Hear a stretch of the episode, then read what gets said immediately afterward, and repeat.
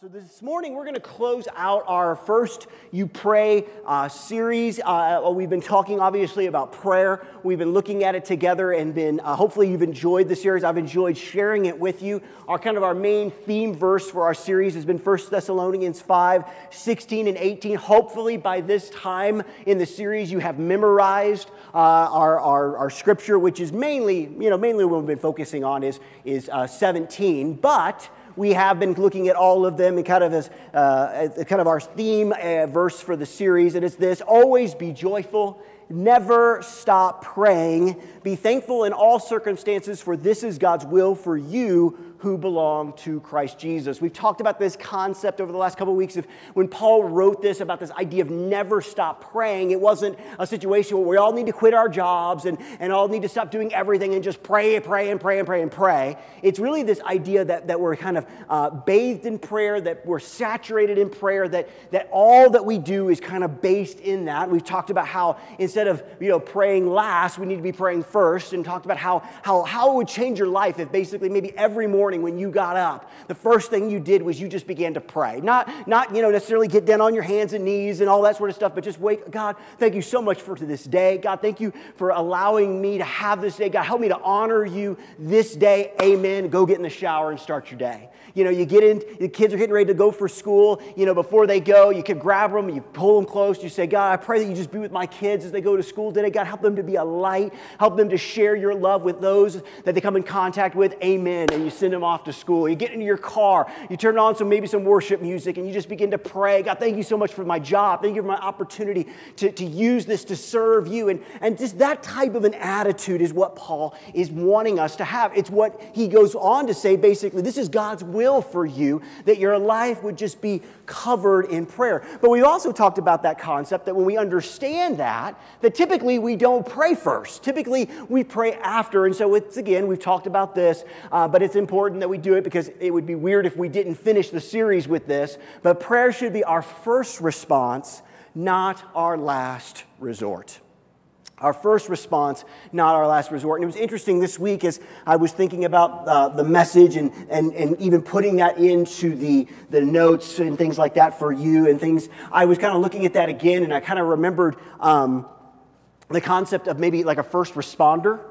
You've heard a lot about that. We've heard a lot about first responders, those people that when something goes down, whether it's, if it's bad or an accident or something, they're the first people in.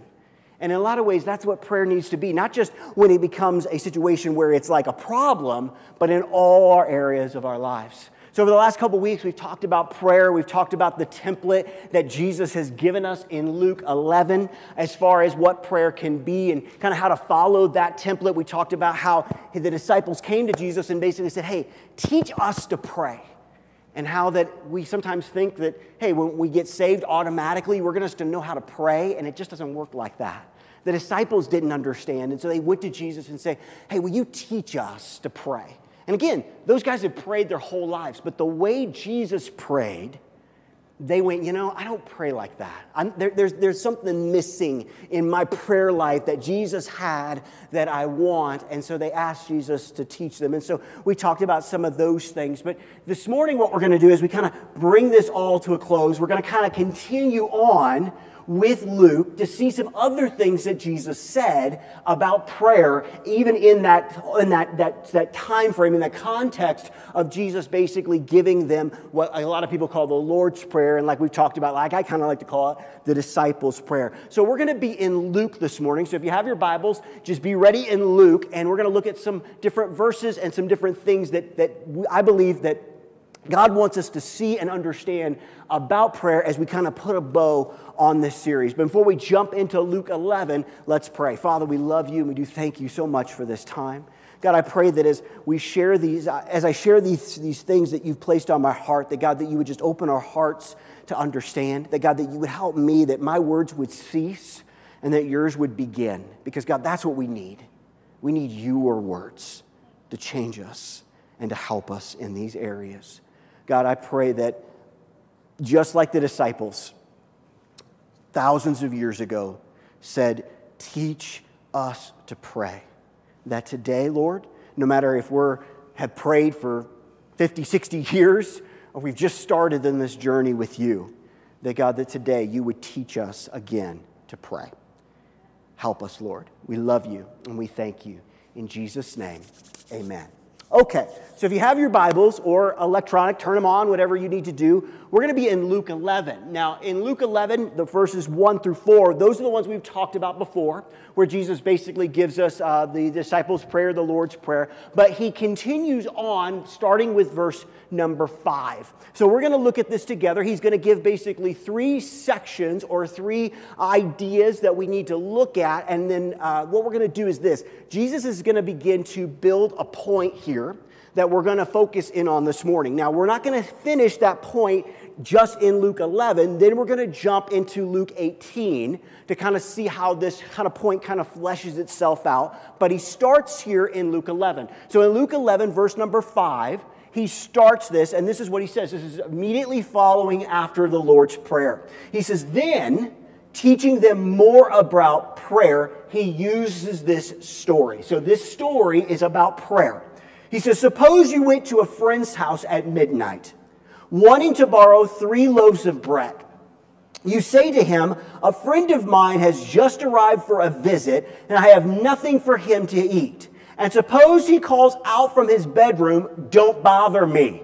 The door is locked for the night, and my family and I are in bed. I can't help you. But I tell you this, though he won't do it for friendship's sake, if you keep knocking long enough, he will get up and give you whatever you need because of your shameless persistence.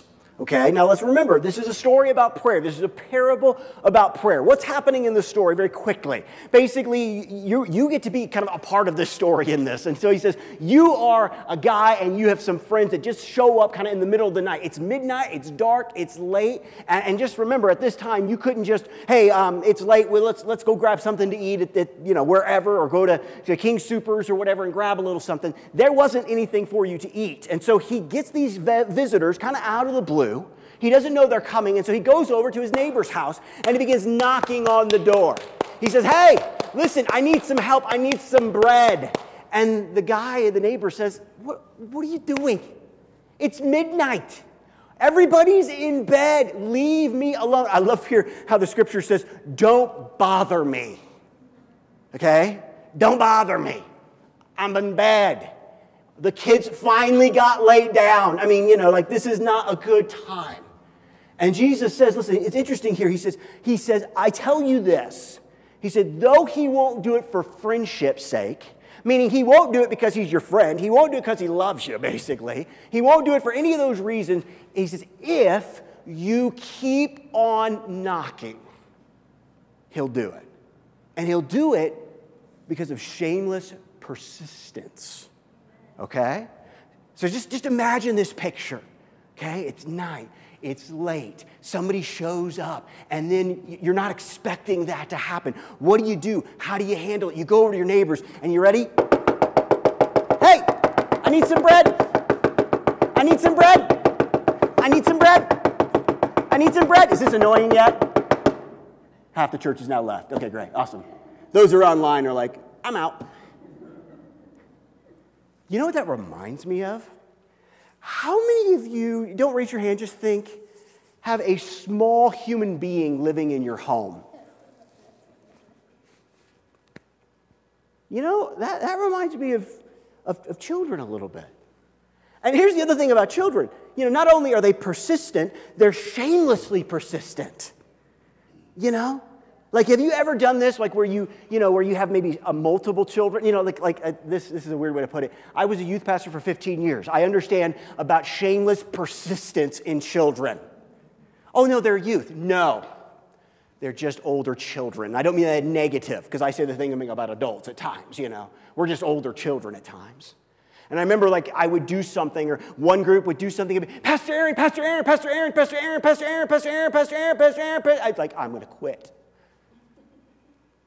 And eventually, it was just here, in the most loving, godly, pastorally way I could muster. Just shut up, but here. And here's the other thing about the story. When does the individual show up? It's not at an opportune time, is it?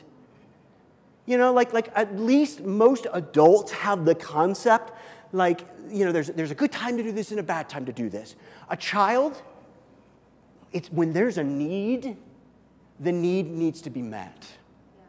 The child just says, it doesn't matter that it's midnight. It doesn't matter that's going on.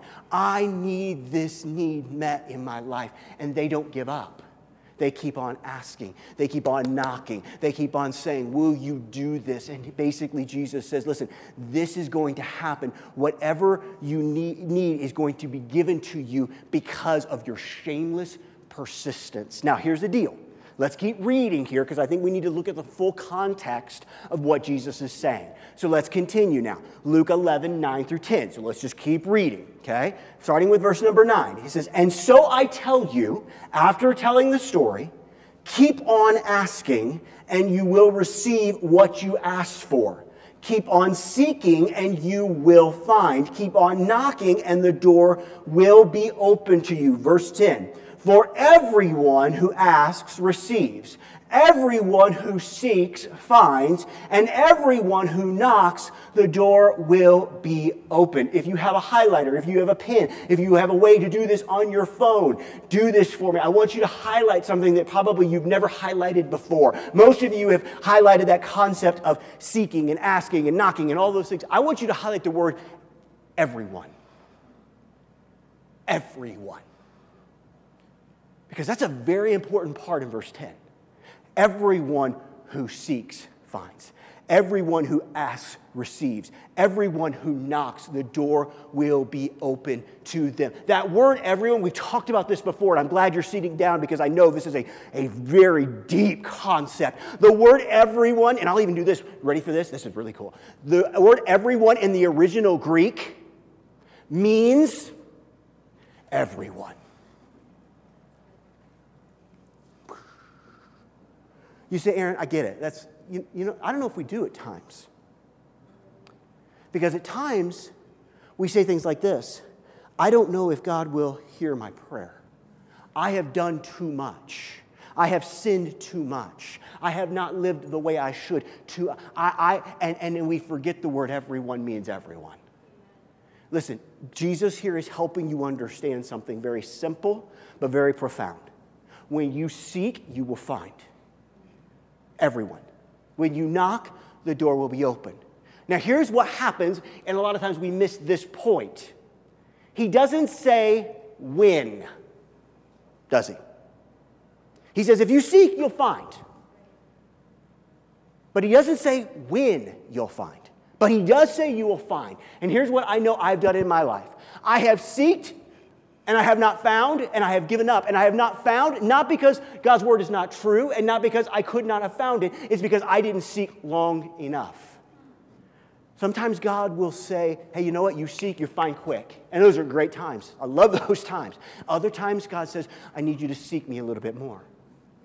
And that's not because God is holding out on you. That's not because God I can't say the word. You know what I'm trying to say. Is not basically doing that just because. Arbitrarily, got it, sort of. He's doing it for a purpose and a plan for your good. Sometimes God says, I need you to seek a little bit more because I want to reveal something a little bit deeper. And that's so important. But listen, everyone who seeks, everyone that knocks, you're going to find. You're going to have the door open to you, everyone. So he's just talked about this concept of shameless persistence. He's talked about the fact that you keep knocking, you keep going after it, you are going to be answered. And then he goes one step further to kind of, again, help us to see this point that he's trying to make about prayer. So look at this, Luke 11. Now let's just keep going. 11:11 through 13. He says, your father, you fathers, if your children ask for a fish, do you give them a snake instead? Or if they ask for an egg, do you give them a scorpion? He says, of course not. So, if you sinful people know how to give good gifts to your children, how much more will your heavenly Father give the Holy Spirit to those who ask Him? Okay? Beautiful verse, amazing verse, a lot of unbelievable promises in there. But notice also what Jesus has done. Jesus has gone one step further. He's kind of given us a little bit of a parable or a little bit of a metaphor here. And he's helped us to see, listen, if you earthly fathers do this, how much more will your heavenly Father do this? And he also brings us into the understanding that in this story or in this idea, we are children. So we see this idea of shameless persistence that we see a lot of times in children. We see also in children this idea of continuing on, continuing to seek, continuing to search, continuing to knock. And then God, or Jesus takes it one step further, and he says, listen, I'm going to help you understand this even more as God the Father as being your Father and you being his child. So this is interesting. In the context of prayer, in the story, when Jesus says back, all the way back in verse 5, when he says, I'm going to teach you more about prayer, he uses several illustrations that help us see who we are and who God is. And I think Jesus takes it even one step further.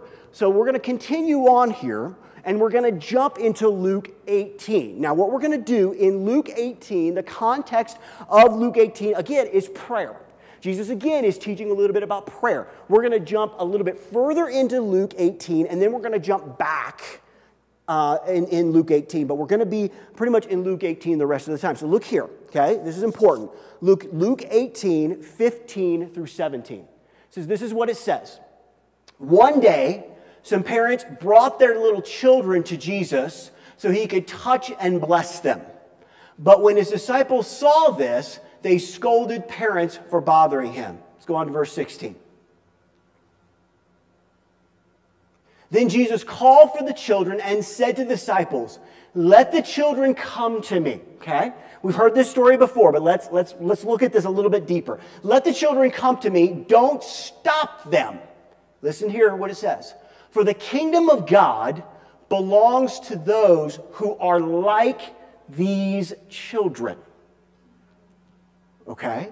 Like these children. Now here's I want you to understand something here, okay? The context of the idea of children here is a little bit different, unfortunately, well, maybe not unfortunately, maybe I shouldn't say that, than what it is today. Okay? I have seen things where there are certain people that want to make children anybody under the age of 21. That is not how this worked during Jesus' time. In this idea of children, what this is about is basically a child was anything roughly, basically a lot of times under the age of 10, okay? Because once there was no, they didn't have a concept of what we have today called the teenager, okay? So children were very young at this time. So these are young children that are being brought to Jesus. And Jesus says, listen, bring them, let them come. And so he says, I tell you, he says that basically those who are like these children, that's who's going to understand and get the kingdom of God. He says, let's continue on here. Let's jump back, Randy, if we could. I didn't finish. There you go. Perfect. He says, I tell you the truth. Anyone who doesn't receive the kingdom of God like a child will never enter it. Now, listen, this is some serious stuff here, folks. Jesus isn't playing, if this makes sense, in this scripture. He's saying, listen, if you are not like one of these children, you are not going to enter into the kingdom. This is big. Now, listen to what we say. You know, I don't want to get into this too much because I think we understand the concept here. He said, childlike, not childish. There's a big difference, okay? God's called us to be childlike, not childish. If you don't know the difference between childlike and childish, come talk to me afterwards. We can talk about it, but I think you know, okay? And we're going to look a little bit deeper here in a minute about what childlike is really like in this context. So here's the question I have. After we've read all these things, after we've looked at Luke 11 and Luke 18, the question is, what point is Jesus trying to make here in regards to prayer? Because remember, the context that we're seeing in these scriptures are prayer contexts. Jesus said, I'm going to teach you more about prayer. Luke 18 basically begins with Jesus says to his disciples a story to show they should always pray and never give up. Once again, this idea of that shameless persistence. We're going to look at again in just a little bit about another story earlier in Luke 18 about prayer. What do we want to do? What does God want us to get here? What is Jesus trying to get us to understand as we close out this series?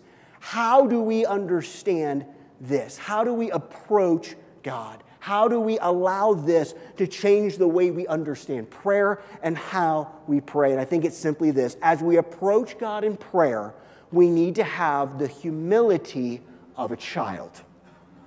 Now, you can come to God and you can pray. And here's the deal. God hears those prayers. But I think if we want to be taught how to pray the way Jesus was praying and the way that Jesus wants us to pray, we need to understand and have the humility of a child. Now, what does that mean? Okay, what do I mean when I say that? Well, I found this quote from Michael Wilkins in one of my commentaries. He writes commentaries, awesome commentaries, and he said it better than I ever could. And so I just quoted him, and it's in your notes. It's going to be up on the screen. This is what it says. Listen to what he says. The humility of a child consists of basically these things, of childlike trust, vulnerability, and the inability to advance his or her own causes apart from help, directions, and the resources of the parent. Man, I wish I had written that. That's good. When God says, listen, when Jesus says, listen, when you're the child and I'm the father and you come to me and you ask for something, you know, when you come, this is how you approach. This is how you come to me in this idea of prayer. He continues that understanding in Luke 18 when he says basically, listen, if you don't come like one of these children, if you're not like them, you're not going to enter the kingdom. You're not going to understand it. You're not going to fully grasp it. And so he says this, he says, humility is like childlike trust, vulnerability, and the inability to advance his or her own cause apart from help from the parent. I love that. There's so much good, just amazing insight in that.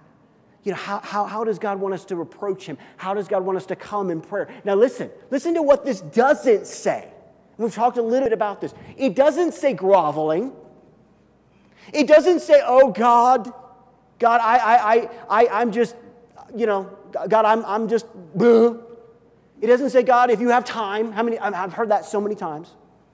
You know, God's got more important things to do than worry about me. Because here's the thing. Not only, when you talk about a child not only has that humility, but that child understands that if I go to somebody greater than me, my need's going to get met. There's a trust in that. There's a vulnerability in that because it acknowledges that I can't do it on my own. There's an inability on our own part to advance what we want to see happen in our lives. And so we know there's nothing else. There's no one else that can help us except for the help, direction, and resources of the parent, which is a great Father that we have. So here's the deal. Jesus still wants to point us to this fact. He still wants us to understand. So again, he has been unpacking this all the way back in Luke 11. Now he's gone into Luke 18, and he's still kind of letting us see this. So Jesus, again, the context here is prayer. Now Luke 18, verses 9 through 12, we see Jesus once again. Now this is right before the children come. He tells another story. So let's continue on and let's look here. So it says, then Jesus, starting with verse 9, Luke 18, 9, then Jesus told this story to someone who had great confidence in their own righteousness and scorned everyone else. Now, this is for free. This is not really a part of the message to an extent, even though it's a part of the message.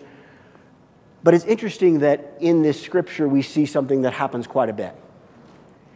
When you focus on your own righteousness, not the righteousness of Christ, you know what typically is the result of that? You scorn everybody else. Jesus is basically saying, listen, if you are relying on your own strength, in your own righteousness, in your own things, you know what? You're going to look and you're going to scorn other people. And that's not what God's called us to do. You know, like, look, I know this is a weird way to put it. I guarantee you, every single one of you, you can find somebody worse than you are. That's not hard. I've heard it so many times in my ministry. Well, I haven't killed anybody. I haven't done this. I haven't done that. I haven't. Listen, it's not about your righteousness versus everybody else's. Everybody's righteousness is like dirty rags. It's about accepting the righteousness of God. It's coming to Jesus in that humility that says, you know what? I can't do this without you. I can't. My stuff isn't good enough. I need you. And so listen, it's real easy. If you find in your life that you are constantly comparing and scorning others because you look at them as less than you, you're relying on your own righteousness, your own works, and that's not what God's called us to do. Let's move on. Verse number 10 says, 2 men went into the temple to, guess what? To pray. One was a Pharisee, and the other was a despised tax collector. The Pharisee stood by himself and he prayed this prayer.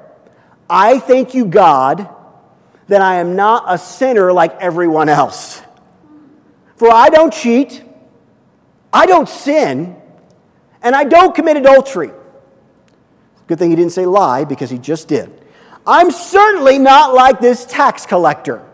I fast twice a week and I give you a tenth of my income. This is the Pharisee's prayer.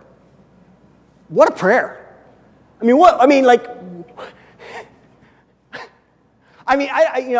listen, I'm a firm believer that God is funnier than we are. Okay? I am. Because God is joy, and joy is laughter a lot of times, and I think God laughs more than we ever will. I think we're going to be blown away when we meet God and we realize how joyful He really is. It's going to be awesome. And listen, if there's a time where God's laughing out in heaven, it's at this prayer. Like, are you kidding me? Oh, yeah, you're doing great. I mean, in his prayer, he says, I don't sin, and guess what he just did? Well, we're smart as human beings, aren't we? I mean, this is his prayer. So Jesus is telling this story. Now let's continue. Look at verse 13. But the tax collector stood at a distance and dared not even lift his eyes to heaven as he prayed. Instead, he beat his chest in sorrow, saying, Oh God, be merciful to me, for I am a sinner. Now, I want you to understand a little bit of the context of what Jesus just said here. I'm going to take you back into a little bit of the original Greek. We're not going to get into the words, but we're just going to kind of understand a little bit more what this is saying and where the translation came from.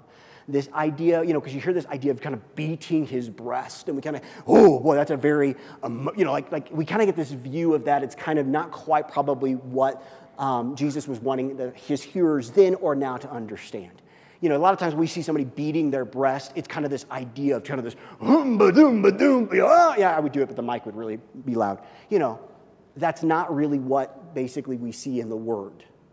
The word kind of that we use to translate that idea of beating his breast is more of kind of this type of an action. It's a continual beating, but it's kind of this idea or this concept where he's basically communicating to God, God, my heart is broken. And not only my heart is broken, like it's broken because of my sin, but it's broken, and I need you to fix it. In a lot of ways, what this guy is saying, again, I could show you, if you want to know later, we can look at it a little more in depth. But basically, what these words are communicating is basically what this man is asking for is the atoning work of God in his heart. Okay, this is huge. Because what happens later in the verse doesn't make sense unless you understand his prayer. And so he's basically sitting there and he's kind of doing this. If you remember, Scripture is very clear here. He won't even look up. So he's doing one of these numbers. He's kind of in the corner and he's just kind of going, God, have mercy on me. God, my heart is wicked. My heart is not clean. And God, I need your atoning work in my heart and in my life because I'm a sinner. I don't know you.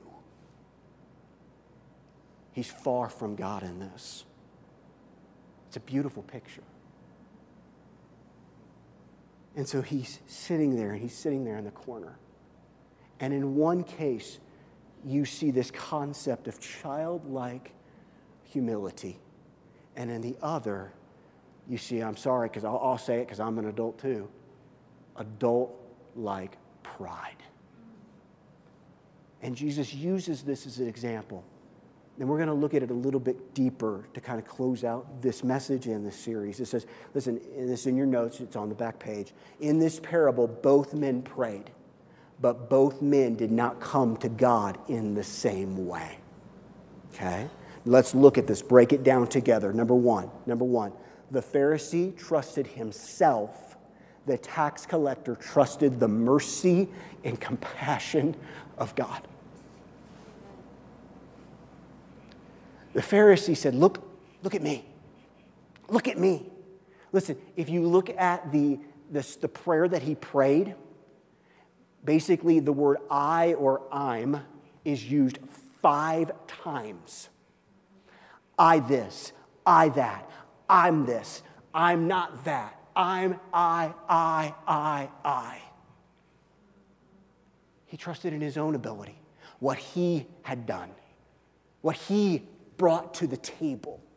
Look at me, God. Basically, in some ways, you know what he was basically saying? God, you are so lucky to have a guy like me. But the tax collector, he said, you know who I am? You know, he uses the word I. He says, I'm a sinner. He says, I can't do it on my own. Remember that idea of beating the chest, that idea of beating the heart. My heart is desperately wicked, just like it says in the Old Testament. He says, I need something greater than myself. And he trusted that. He trusted that. Where the Pharisee trusted in his own works and his own abilities and his own understandings, the tax collector simply trusted the mercy and compassion of God. Listen, there are things in this world that you can trust, but there is nothing more trustworthy than our God. Nothing. Nothing. And this man said, no, I am going to trust in him. Not in what I bring to the table, but what he will bring to the table. So he says there, God, I'm going to trust. Isn't it interesting that as we go back and understand what childlike faith is, the first one we talked about was this idea of trust. Here it is. The Pharisee trusts himself. Let's continue. Number 2, the Pharisee compares himself with others, and the tax collector took responsibility for himself. What's the Pharisee say? I mean, he's so proud and so full of himself that he's looking around like, oh, let me see. I want to make sure as I'm praying that I can make sure I can see all the people I'm better than. Better than her, I'm better than him, I'm better than that. And God, just so you know, just in case you weren't aware, I'm going to let you know about it. I mean, the guy looks at the... I've always felt horrible for the tax collector, you know? I mean... The guy's like, oh, and God, I'm so great. Boy, I'm so much better than this guy. He doesn't take responsibility for his own actions. He's so blinded by his pride. He's so blinded by who he thinks he is that he doesn't even understand that he just sinned when he said he never sinned. You see, here's the thing that pride can do. Pride will blind you. Pride will keep you from understanding that basically, you know, there are things in your heart that God wants to fix. There are things in your heart that God wants to bring forth and heal. And I've seen it over and over and over and over again. When you focus on others, you do it in some ways so you don't have to focus on your own heart and what God wants to do there. But you know what? The tax collector didn't do that. The tax collector took responsibility for himself. He said, I'm a sinner. I've messed up. I can't do it alone. He was vulnerable before God. He didn't act like he had it all together because he knew he didn't. And here's the thing, whether the Pharisee knew it or not, he didn't either. You know, listen, I've said this before, and I think it's so simple, but it's like, why I don't do it, I don't know. Why sometimes you don't do it, I don't know. But it's like we won't be vulnerable to God because we think we can fool him. Like he doesn't already know. Listen, I know sometimes it's hard to be vulnerable with people. I get that. I know that. But to have a childlike attitude in prayer, we have to be willing to be vulnerable before our God. And guess what? He's trustworthy in that. And He knows it anyway. You know, if your prayer life, hear me here, if your prayer life is a prayer life of lies, you don't have to do that with our God. He loves you. He's faithful. He loves you, and He wants you to come to Him with an open heart that says, you know what, God? I don't have all my stuff together. It's okay. It's okay. But the Pharisee wouldn't do that. He wouldn't come with vulnerability. And instead, he would focus on everybody else and all their issues and miss what God wanted to do in His own heart. Because here's the thing in this story. I know it's a story. I know it's a parable. But here's the thing you need to understand. Jesus and the Lord wanted to heal the Pharisee's heart just as much as He wanted to heal the tax collector's heart. Number three, the Pharisee relied on his own power and his deeds, and the tax collector could only rely on God. It's interesting that he ends his prayer by talking about how much he fasts and how much he gives. Now listen, is it good to give? Absolutely. Is it good to fast? Absolutely. But look in the context that he's doing it in. He's doing it in a way that basically says, see, this proves that I'm better than everybody else. Not only do I not sin, not only do I do all these things and you know, I don't commit adultery, I don't cheat, but I do all these other things. You know, it's really interesting because we see that so many times in the lives of people. You know, I don't need Jesus. Why don't you need Jesus? Well, I'm not a bad person. Look at all the nice things I do. I help people. I do all these things. The tax collector can only rely on God. You see, he realizes, you know what? Here's the deal. No matter how bad this tax collector was, I bet you he did some good things. I mean, you know, I think everybody does some decent things. But you know what? Tax collector didn't sit there and say, yeah, I know I kind of messed up in these areas, but you know what? I did okay here. He simply just said, you know what, God, I'm a sinner. I can't.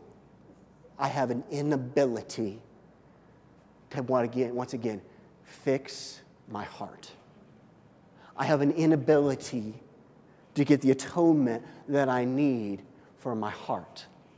I can't do it alone. God, I totally and completely rely on you.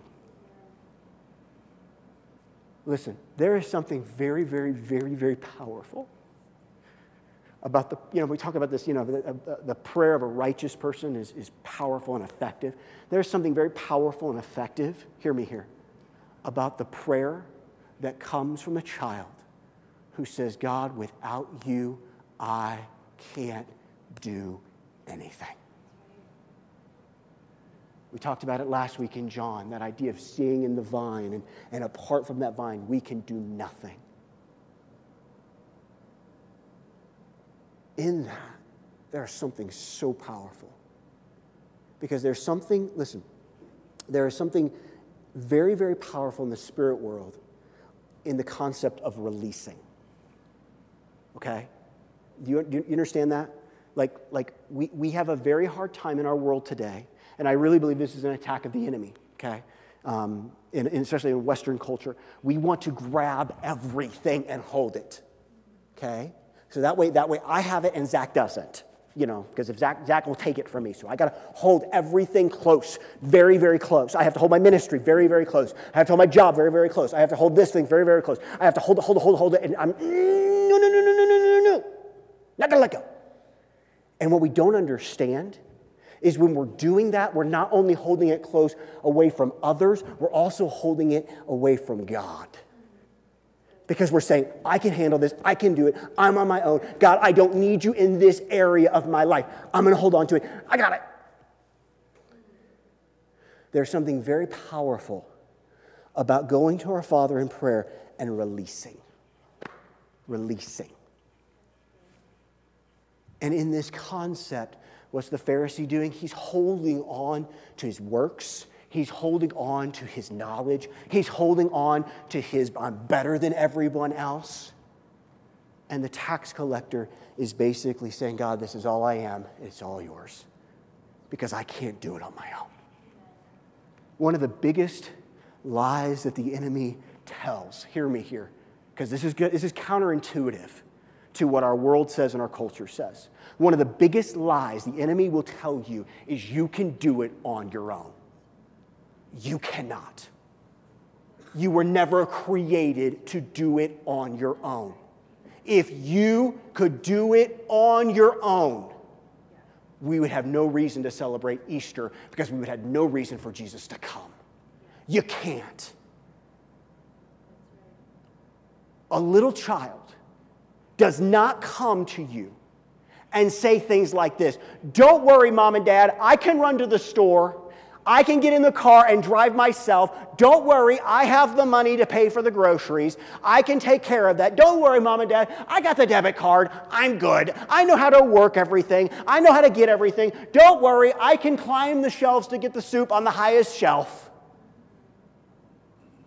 I got it. They don't do that. Why? Because they realize, whether they understand it in this way or not, they do not have the ability to do that. But guess what? They need food just as much as anybody else. So what do they do? Mom, Dad, I need this for my lunch. Or I need this. Or Mom, Dad, can I have... And what does that say? It says, I don't have the ability to even feed myself, but I'm trusting you and I'm giving it over to you that you will take care of me. So powerful. And then you go back to what Jesus said in verse 11. If you as earthly parents would not do horrible things, how much more? How much more will God take care of you? How much more? And Jesus, I love this. Jesus gives the example of the Holy Spirit as the gift. You know why he does that? Because I think the Holy Spirit is one of the greatest gifts that he gives us. Jesus even tells us that. He says, it's good that I go away because the Holy Spirit will come. I think he does that for many reasons, but one of them, especially in the context of this morning, is he's basically saying this, listen, if I'll give you the Holy Spirit, I'll give you everything else. It's like God says, listen, if I give you my son, you think I'm going to withhold something from you? I gave you everything. And Jesus is saying the same thing. It's like, if I give you the Holy Spirit, how much more? How much more will all these other things be given to you? So let's see how Jesus concludes the story. Luke 18:14, this is what he says. He says, I tell you, the sinner, not the Pharisee, returned home justified before God. Now, I want you to do me a favor. I know I've had you underline a couple things today. Underline the word justified. We're going to go back to that in just a minute. Justified before God. For those who exalt themselves will be humbled, and those who humble themselves will be exalted. And the next we see is the story of the children that we read earlier. I love that word justified. I went and I looked back to see kind of what that word is meaning and what that word really kind of comes back. And I went back to the original Greek and saw some other areas where it was used in Scripture. And really in the most simple terms, and we could kind of get more detail, but really the simple term, the thing that I thought was really good was basically this concept that word justified kind of means made right. I love that. That God, listen, that God made it all right. Because you know what's beautiful about a child? You know, when a child comes and they bring needs or bring these things, you know what they're really saying in some ways? Dad, will you make it all right? Dad, will you make it all right? We're born with this concept of right and wrong. It's there. It's ingrained in us. It's the way we were created. And one of the issues that mankind has and has for the centuries is this idea of wrong versus right and trying to find out what that means and how to understand that. And you know what? God's Word is the Word that shows us what's right and wrong. It's what helps us understand. God is the one who defines what's right and wrong, what's truth from a lie. And for so many of us, what we're desiring, what we need in our hearts, in our lives, we pull it all away. It's simply this: God, will you make it right? Our bodies are breaking down. There's issues in our health. And we basically pray, God, will you heal me? You know what we're praying? God, make it right. When we come to Him and we beat our chest and we say, there's something so wrong and wicked in my heart. God, will you come? Will you cleanse me? Will you make me new? You know what we're praying? Jesus, make it right. When we have relationships that break down and are destroyed, that have issues, and we pray, God, bring forth restoration. God, bring forth help in these areas. You know what we're praying for? We're saying, God, make it right. Make it right. The man who walked away and everything was made right, was not the Pharisee, was not the man that we look at and go, wow, look at Mr. Spiritual. It was the man who instead stood in the corner, wouldn't even look up and did this. Oh, Father, oh, God, will you heal? Will you make me right? And what's Jesus say? He was made right. Listen, essentially, the Pharisee saw prayer and his spiritual life as a way to be exalted, but the tax collector approached God in childlike humility. Over this series, we've looked at several different things. We've looked at this amazing template that Jesus gave us as far as prayer. We looked at all these things, and I hope that throughout this you've learned, you know what, we need to learn to pray. It's okay that we're not, quote unquote, the greatest prayers, I guess that's a weird way to put it, in the world. But in a lot of ways, when you strip it all away, once again, we come to this kind of theme that we see.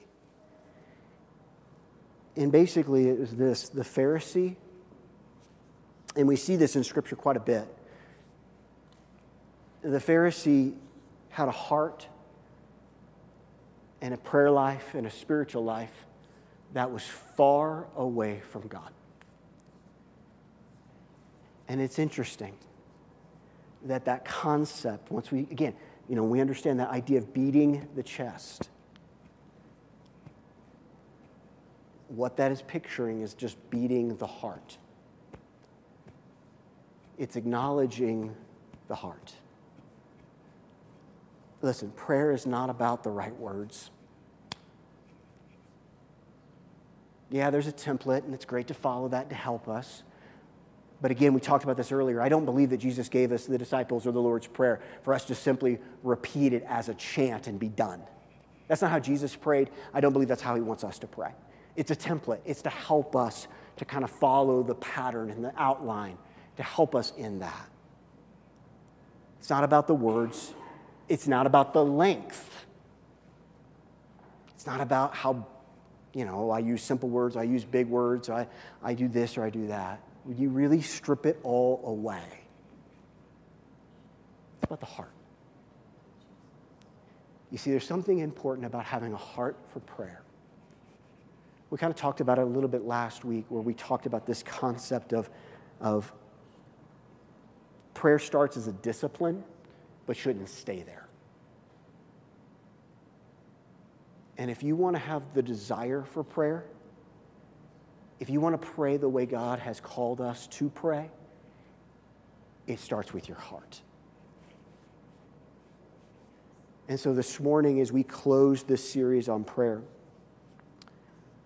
knowing that every single one of us can grow in this area, we're going to pray that God will just simply give us a heart for prayer.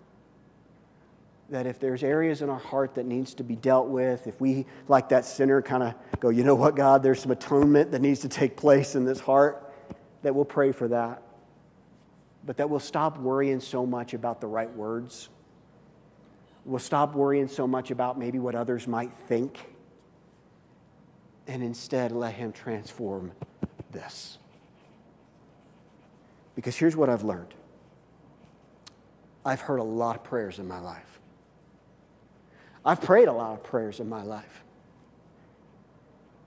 And I'll be honest with you, it's pretty easy to hear or know a prayer that comes from somebody's heart than it just simply comes from a religious exercise. And I think more than anything, if we can be taught to pray like Jesus, Jesus prayed from his heart. And I think he's calling us to do the same. So let's do this. Let's close our eyes. Let's pray. Let's acknowledge that we trust God, that he can give us a heart for prayer. Let's be vulnerable in his presence, realizing that our hearts are not where they probably need to be in regards to prayer. And let's admit our inability to fix our own hearts, but instead rely on our parent who has the power and authority to give us a new heart for prayer. Okay? Can we do that? So Jesus, Father, we come to you right now. And God, we just ask. God, first of all, we come to you as best we can as a child. Not childish, but childlike. And we come as a child basically expecting. Not expecting because we are owed something, but we are expectant because we know who our Father is, who is good and powerful and strong. We know, Father, what Jesus said about you, which is, you know, if our earthly parents give us good gifts, how much more will you? And so we come to you with expectations, not requirements, but an expectation that you will do powerful, life-changing things in us. And so, Jesus, we come to you and we trust that you want to change our hearts, that you want to change this heart and make it a heart that is desiring of prayer. It's desiring of that communication. It's desiring basically of you. And God, we acknowledge that our hearts are not usually there. Our hearts get filled with other things. We get focused on other things, and we don't necessarily put prayer in the first place that it needs to be. We pray later. We don't pray first. And we're sorry, God, that we have put other things that are less important over our talking and our communication with you. And Father, we also say that we know as much as we wish we could fix it, we cannot. We need you to help us here. We can't do this without you. But Father, because we have that trust, we know that you will. And so Father, right now, we're seeking. God, right now we're asking. And right now, God, we're knocking. And what we're seeking and knocking and asking for is a heart of prayer. A heart that desires you. And Father, we acknowledge that without your help, we can't. We need you here. And we know you'll do this. And so, Father, we're asking, we're knocking, we're seeking you. Open those doors. Give us those answers. Help us to find a heart that is more like you. You're so good. You're so good. And we thank you. We thank you for this time. We thank you for the last several weeks as we have spent this time drawing close to you in this area of our lives. God, I pray that even though the series, quote unquote, is ending, that this will just be a springboard, a new start for every individual here, every individual online, that their prayer life will be transformed. Not transformed by, oh, I learned the new fancy way to pray, or no, not transformed, if I say the magic words, then this happens. But no, Lord, transformed in the way our heart understands prayer. Help us, Father. We love you, and we thank you. In Jesus' name, amen. that. Awesome. Well, listen, love you. Hope that you have a wonderful week. Just as a quick reminder, okay? Next week is our annual potluck and business meeting. Please make plans to be here. If you haven't signed up in the foyer, please do that before you leave. I hope you have a wonderful, wonderful week, and we'll see you next Sunday.